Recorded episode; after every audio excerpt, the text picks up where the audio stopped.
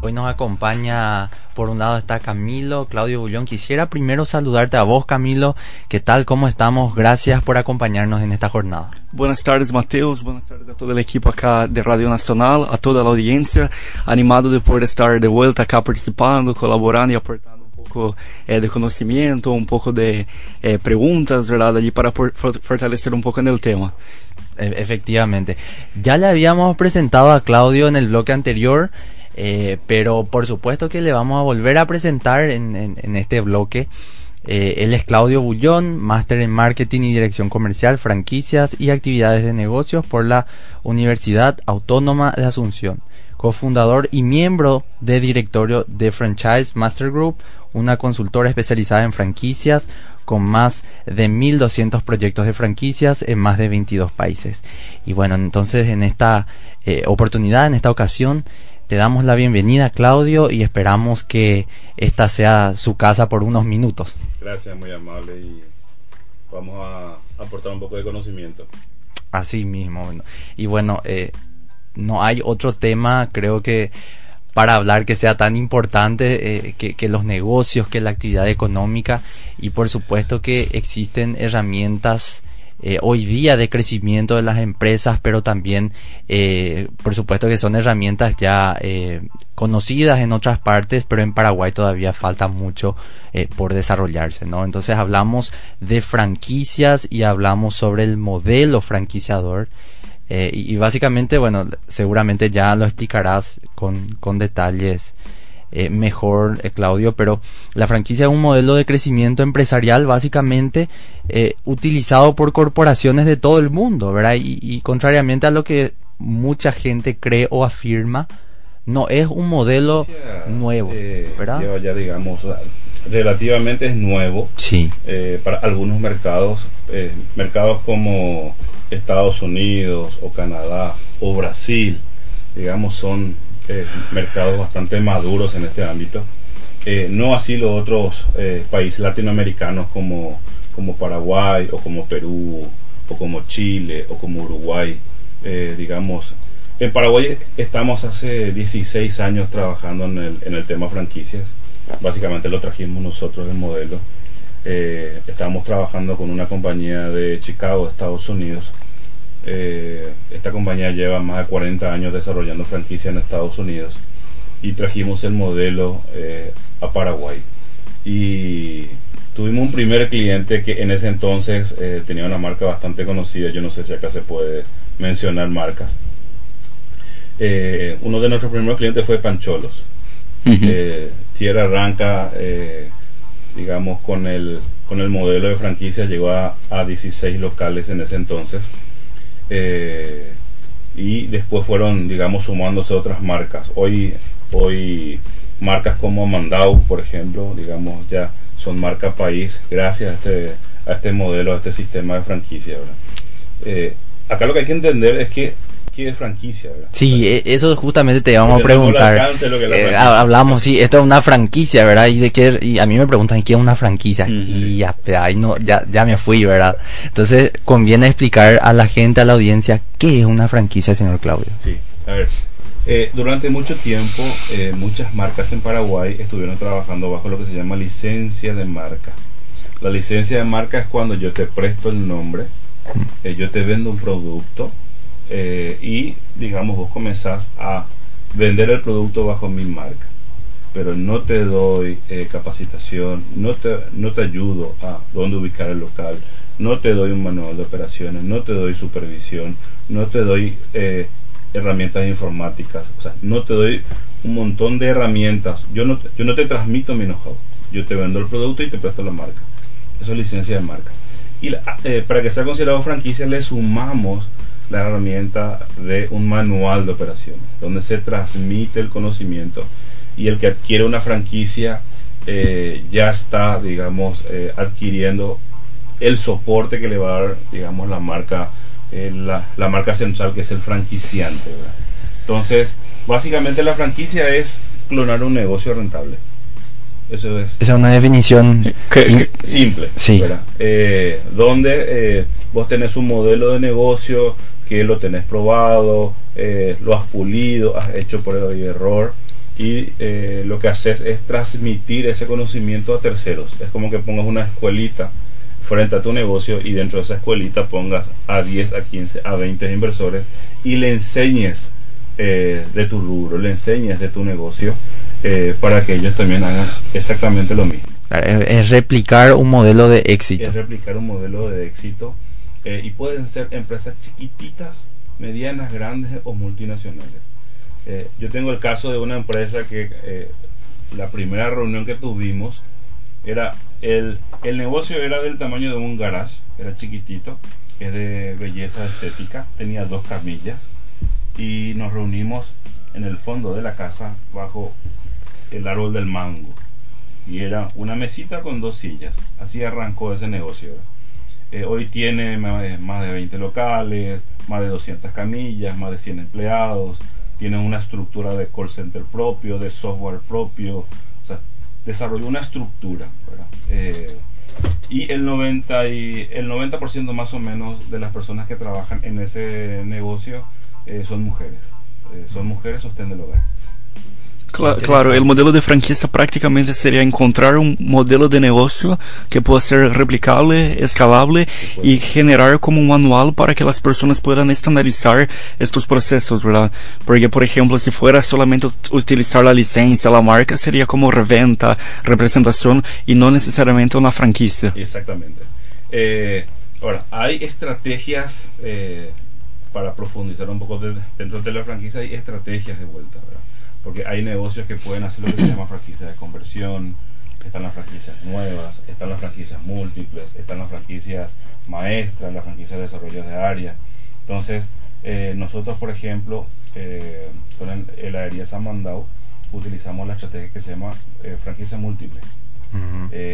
vendimos las primeras 20 franquicias a 20 franquiciados y estos 20 franquiciados pusieron el segundo, el tercero, el cuarto y el quinto. Y en 18 meses logró 100 franquicias. Entonces, eh, digamos, eh, es como muy rápido. un modelo de multiplicación celular, ¿verdad? O sea, multinivel sería, ¿no? No, no, no es multinivel, porque es el mismo franquiciado que puso el segundo, el tercero y el cuarto. O sea que eh, en las 100 franquicias tuvieron 20 dueños y cada dueño puso 2, 3, 4, 5. Es como que vos compras una franquicia, pero pongas el segundo, el cuarto y el quinto. Entonces es más fácil, eh, o sea, yo ya no te tengo que explicar cómo poner el segundo, el tercero y el cuarto, yo ya, no tengo cómo eh, explicarte cómo funciona el negocio porque ya, porque ya lo probaste. Entonces, eh, digamos, se escala más rápido bajo, ese, bajo esa estrategia que se llama franquicia múltiple. Y de acuerdo a eso van también relacionados los contratos de franquicia. Claro. A la estrategia. Claro, esta parte de contrato de franquicias yo creo que es un tema bien interesante, ¿verdad? Para comprender eh, mucho por lado del inversionista, del empresario, que esté pues, interesado en diferentes opciones de franquicia dentro de Paraguay. Por ejemplo, en el caso de Mandal en particular, entender si yo compro una licencia de, de si yo tengo que tener una inversión mínima, que normalmente implica esta inversión mínima, no hablando de Mandal en específico, pero a modo general, ¿verdad? Normalmente tiene una tasa mínima de inversión para estructura, la operación, el personal que va a ejecutar la, la franquicia y también lo que corresponde a los royalties normalmente, que es muy común. Sí, eh, depende mucho del modelo de negocio. Hay modelos de negocio donde se pueden cobrar regalías. La regalía es un porcentaje que Casa Matriz le cobra al franquiciado de forma mensual. Los contratos suelen durar 5 años, renovables por otros 5 años más. Entonces, eh, durante 60 meses eh, iniciales el franquiciado está pagando de forma mensual una regalía al franquiciante. Eh, esa regalía es un porcentaje sobre venta. Es un porcentaje fijo, digamos. Es un porcentaje. Sobre cada unidad de producto. Sí, o sea, eh, por ejemplo, si es servicio, le cobramos, no sé, el, el 3, el 5 o el 7%. si es fast food, puede ser un 7%, puede ser un 5%. Eh, en, servicio suele ser más, eh, suele estar más o menos entre un 10 y un 15% sobre tu facturación.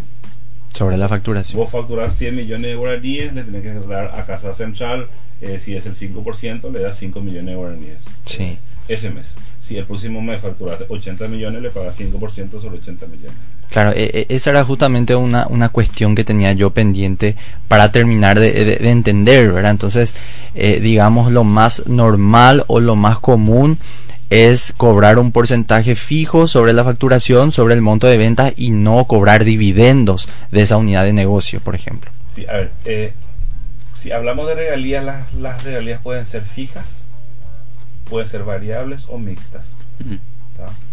Cuando yo cobro una regalía fija, un valor eh, fijo mensual, cuando yo no puedo o es más difícil controlar el negocio del otro.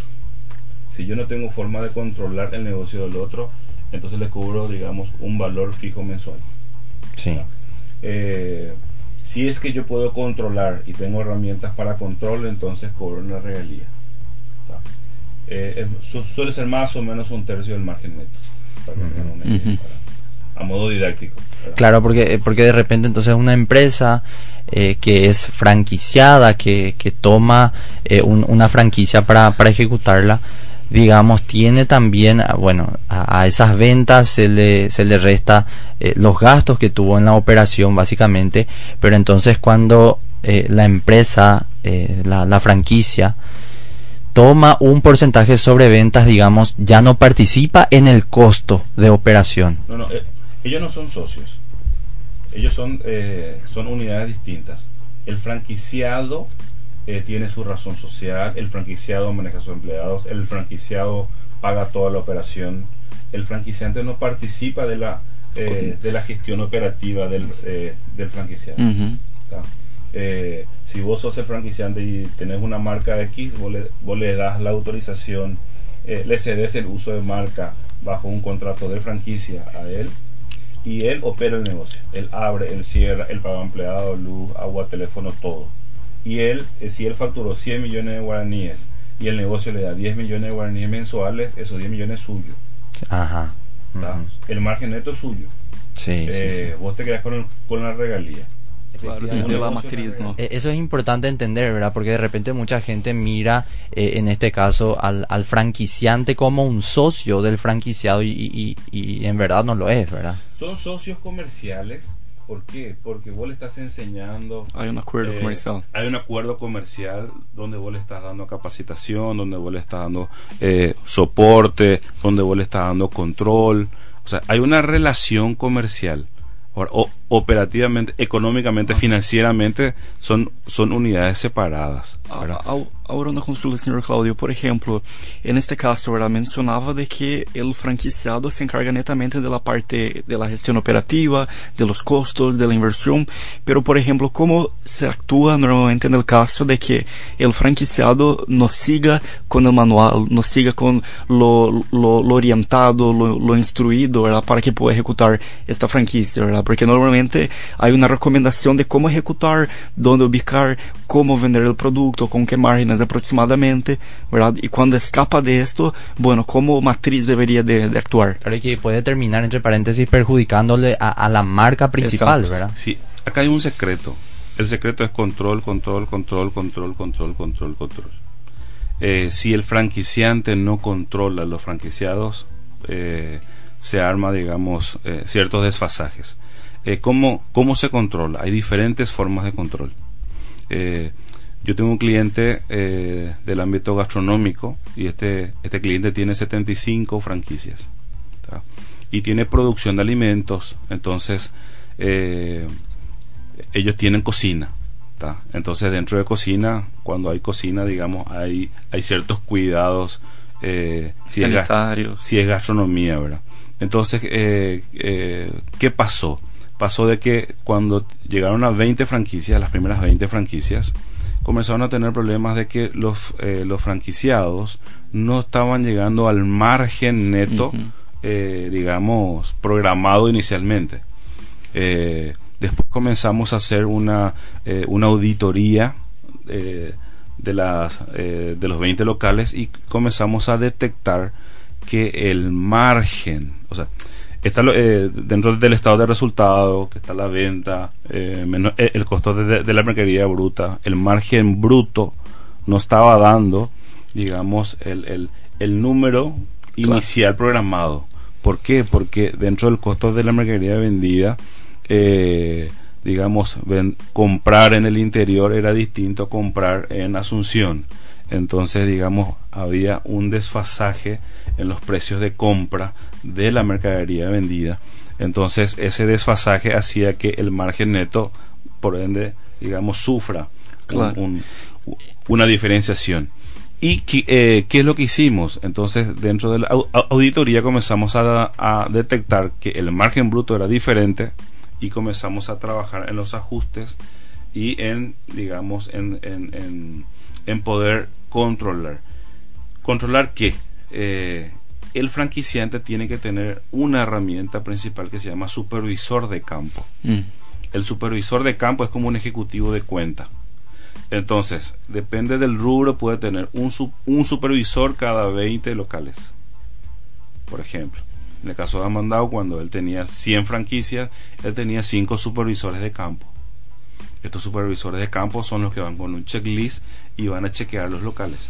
Que las luces no estén quemadas, eh, que él usen el uniforme, eh, que los productos que se estén comercializando sean eh, los autorizados por los proveedores autorizados, que abran el negocio en el horario adecuado.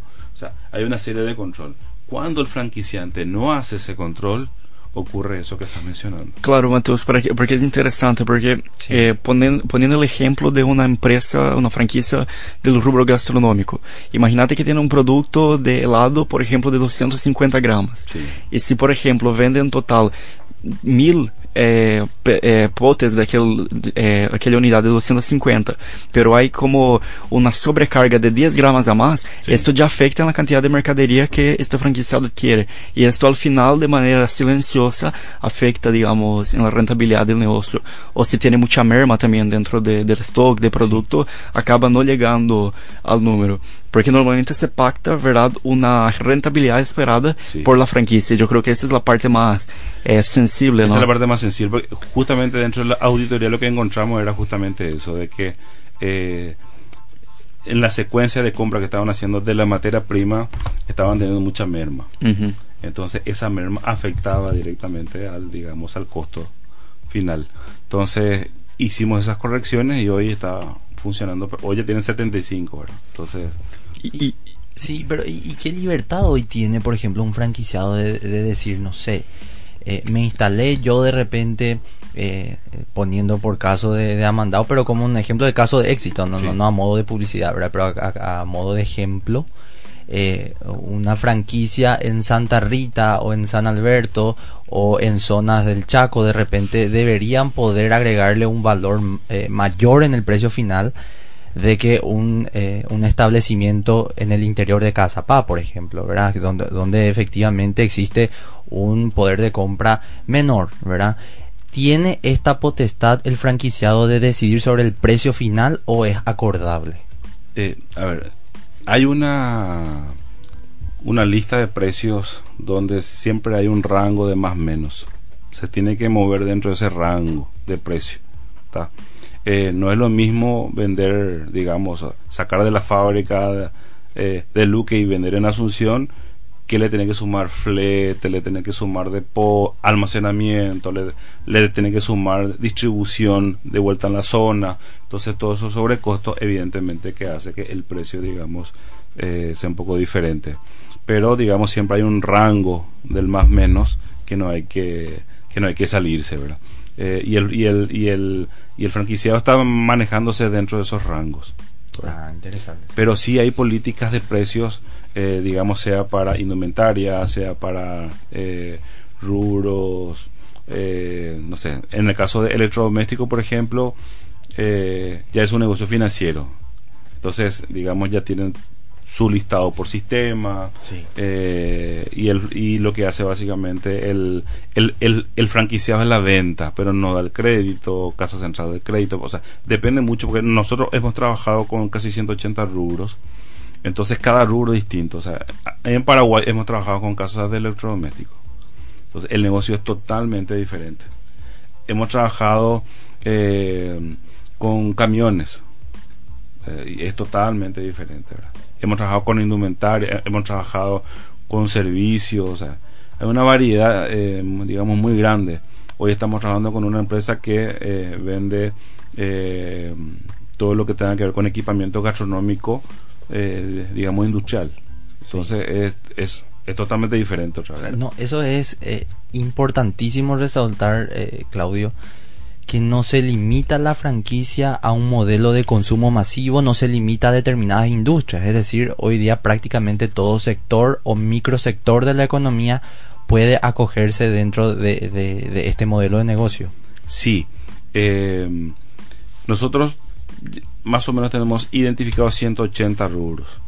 Eh, cualquier negocio que, tenga el componente de la rentabilidad y que sea lícito, sí, sí, sí. se puede duplicar, ¿verdad?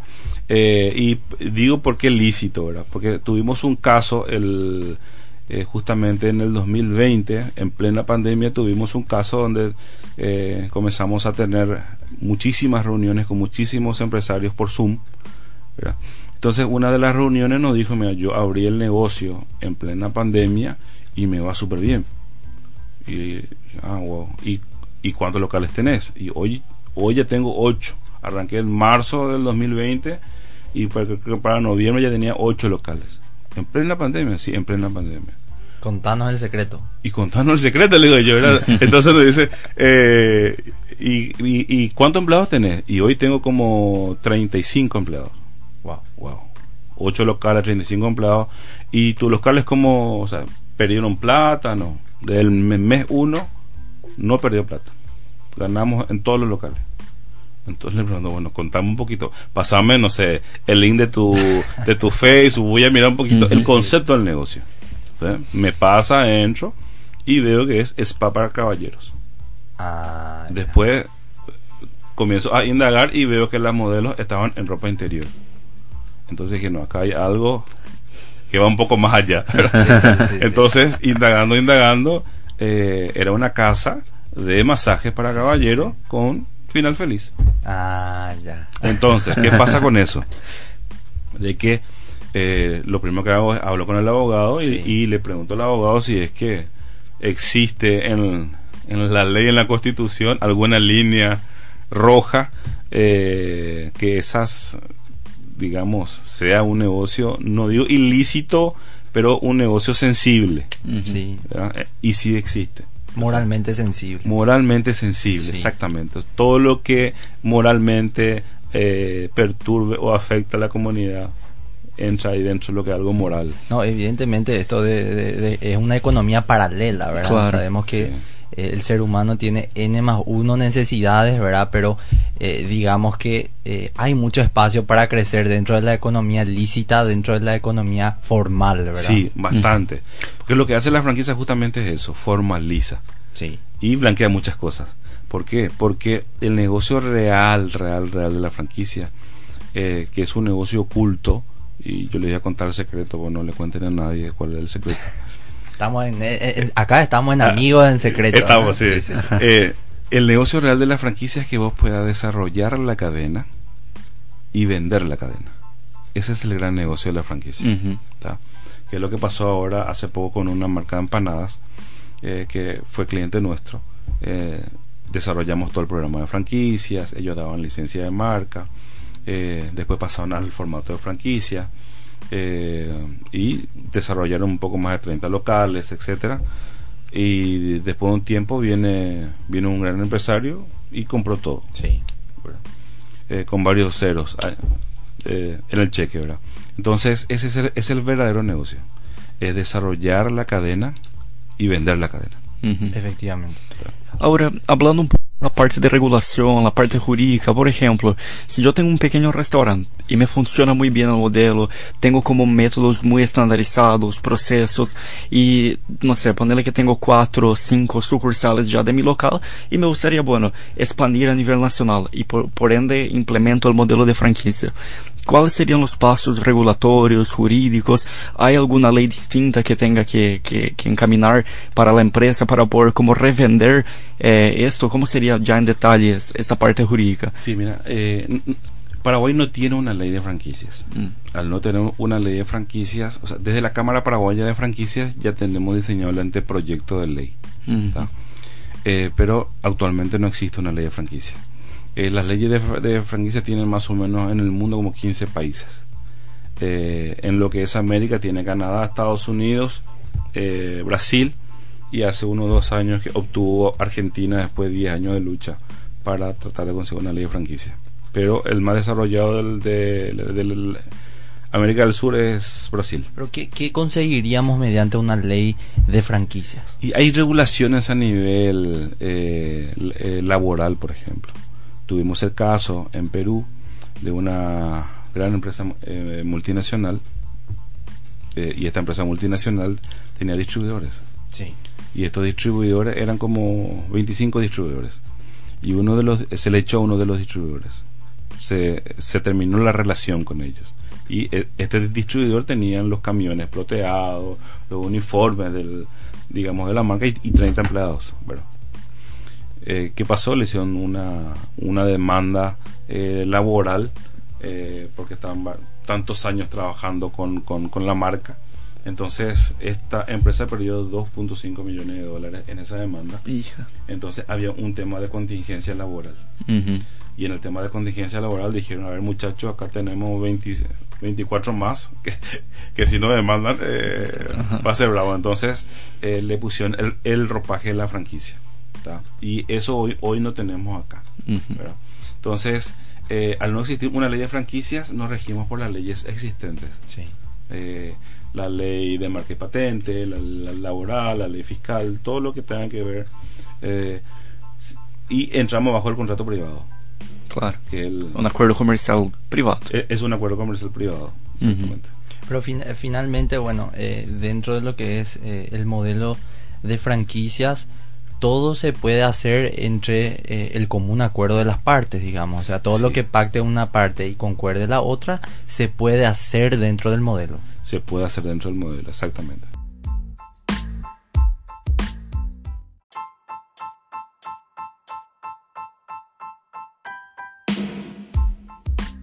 Continuamos con Econocas y aquí junto eh, la audiencia de Radio Nacional, Camilo Sánchez y Claudio Bullón, conversando sobre las franquicias en Paraguay. Y hablábamos en el bloque anterior sobre eh, realmente el modelo en sí franquiciador. Eh, pero también hay que resaltar estadísticas, números y, y en ese sentido quisiera poder preguntarle, Claudio, ¿Existen datos o existen estimaciones de cuántas empresas franquiciadoras o franquiciantes existen actualmente en Paraguay? Sí, a ver, eh, nosotros desde la consultora tenemos un poco más de 100 clientes en Paraguay y el 95% del mercado eh, o, de las empresas que están franquiciando hoy día son clientes nuestros. Entonces te podría decir que están entre 100 y 130 marcas paraguayas que están bajo el régimen de franquicia ahora. Eh, digo de manera profesional porque tienen un programa de franquicia, eh, porque han contratado consultores y hemos pasado por un proceso, digamos, de eh, primero de la medición de la franquiciabilidad del negocio. Entonces hay un, hay un proceso previo donde la tarea nuestra es reunirnos con las empresas de manera gratuita donde medimos la franquiciabilidad de estas empresas. Y la medición de la franquiciabilidad, en resumen, es un poco, eh, son números. Es un tema de, eh, nosotros manejamos una, eh, digamos, un, un, KPI, que es el KPI de decir que el franquiciado tiene que recuperar su inversión en uno, dos o máximo tres años. Si supera la barrera de los tres años de recupero, el negocio no es franquiciable todavía. Todavía no, es que no lo sea en un futuro, todavía no, lo es. Todavía no lo es en ese momento si es que la inversión supera los tres años de recupero. Evidentemente hay sectores de la economía que eh, superan esa, ese, ese tiempo de recupero, pero son sectores muy específicos.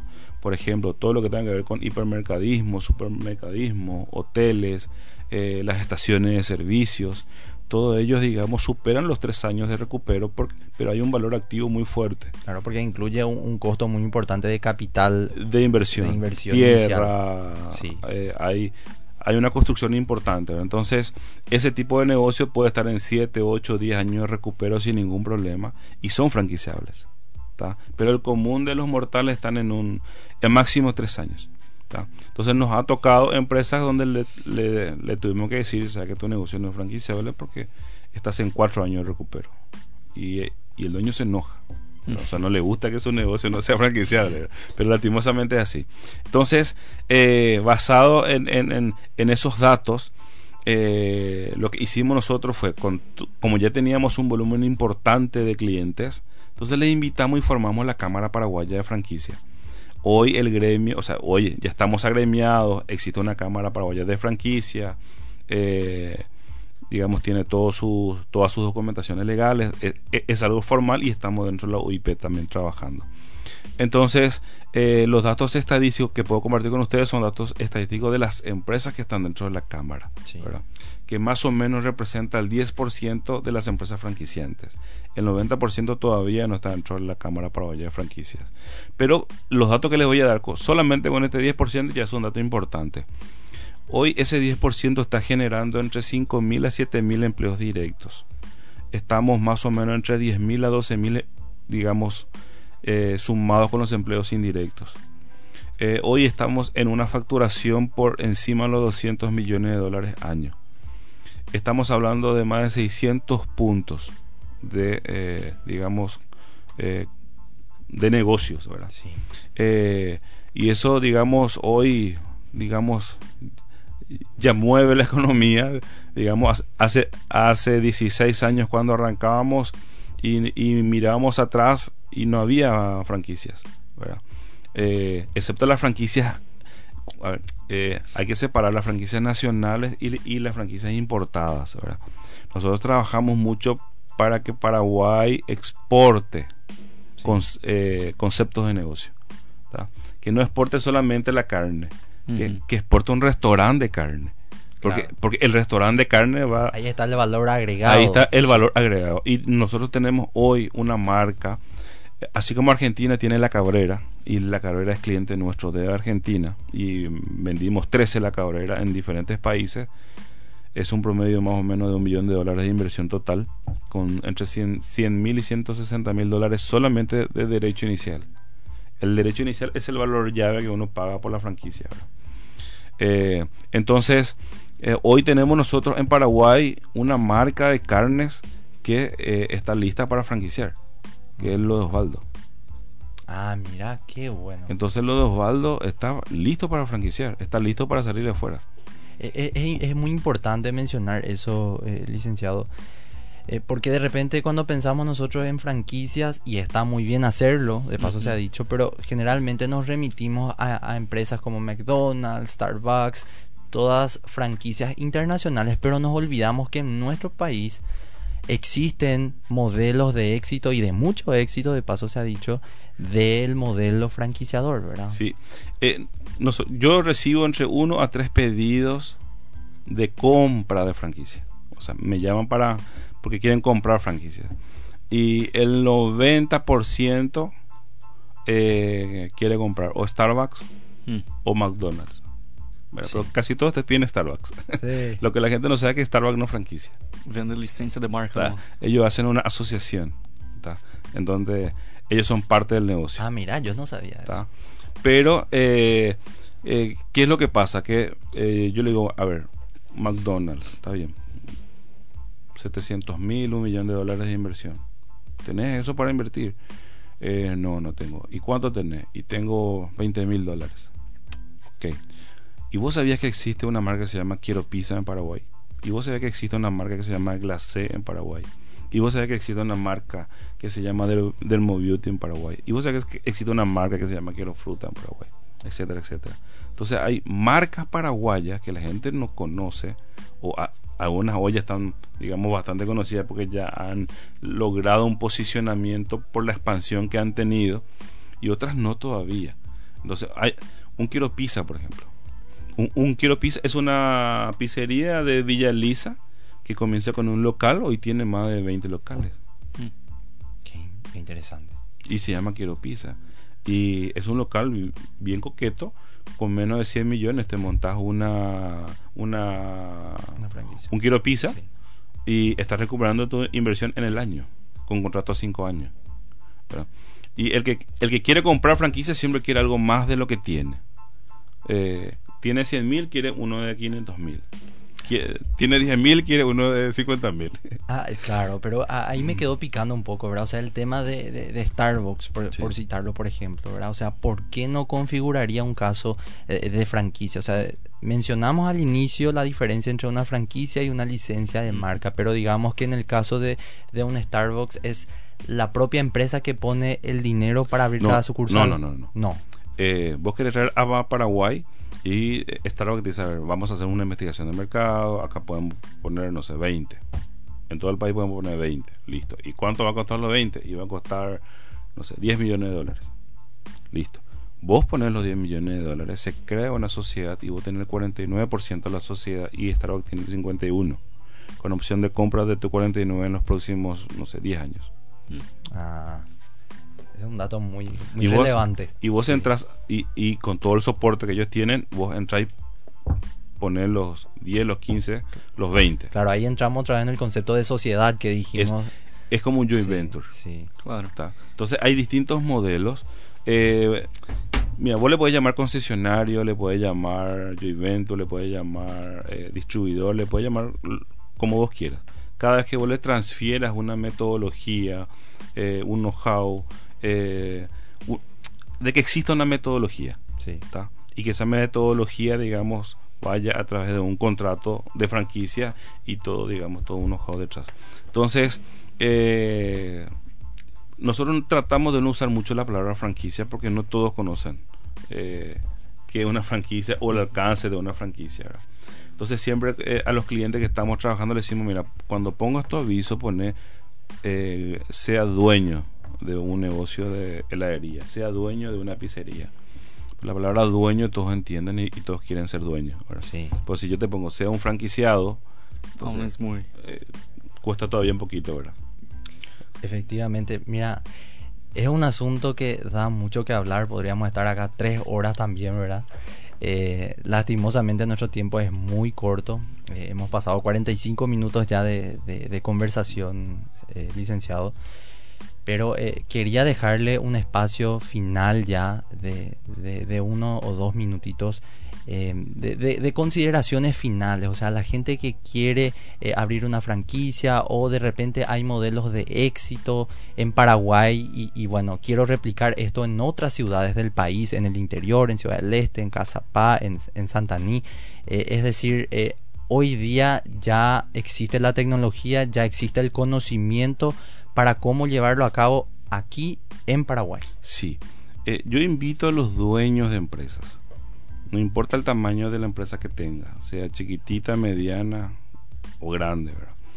Eh, que se animen a compartir el conocimiento, que se animen a expandir su negocio a todo el país eh, con terceros, con capital de terceros. Eso es lo que eh, digamos hacemos. Y les invitamos a que si quieren que midamos la franquiciabilidad de su negocio, lo hacemos sin ningún costo.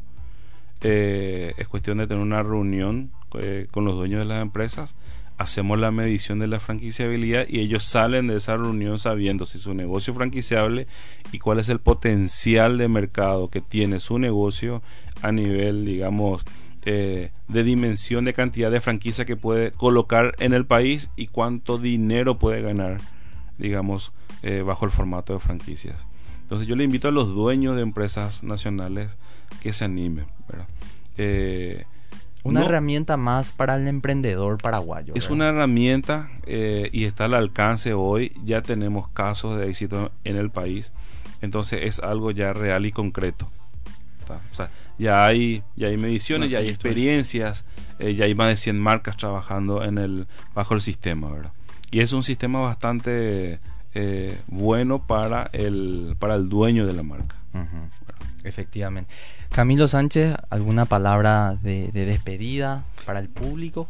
Bueno, nada más agradecer al, al licenciado Claudio ¿verdad? por el, el compartir un poco del conocimiento, la experiencia, dejarnos muchos aprendizajes, sacar dudas. Muy abundante, Claudio. ¿no? Muy, muy abundante realmente en conocimiento. Yo creo que ha sido de mucho provecho tanto para las personas eh, que tienen empresas, que quieren abrir eh, modelos de franquicia, ya tienen un poco más de información de cómo hacerlo, y tanto para las personas que eh, quieran entender un poco más sobre este ecosistema que fortalece mucho ¿verdad? el ámbito empresarial Em, de emprendedurismo y también a la economía de nuestro país. Efectivamente.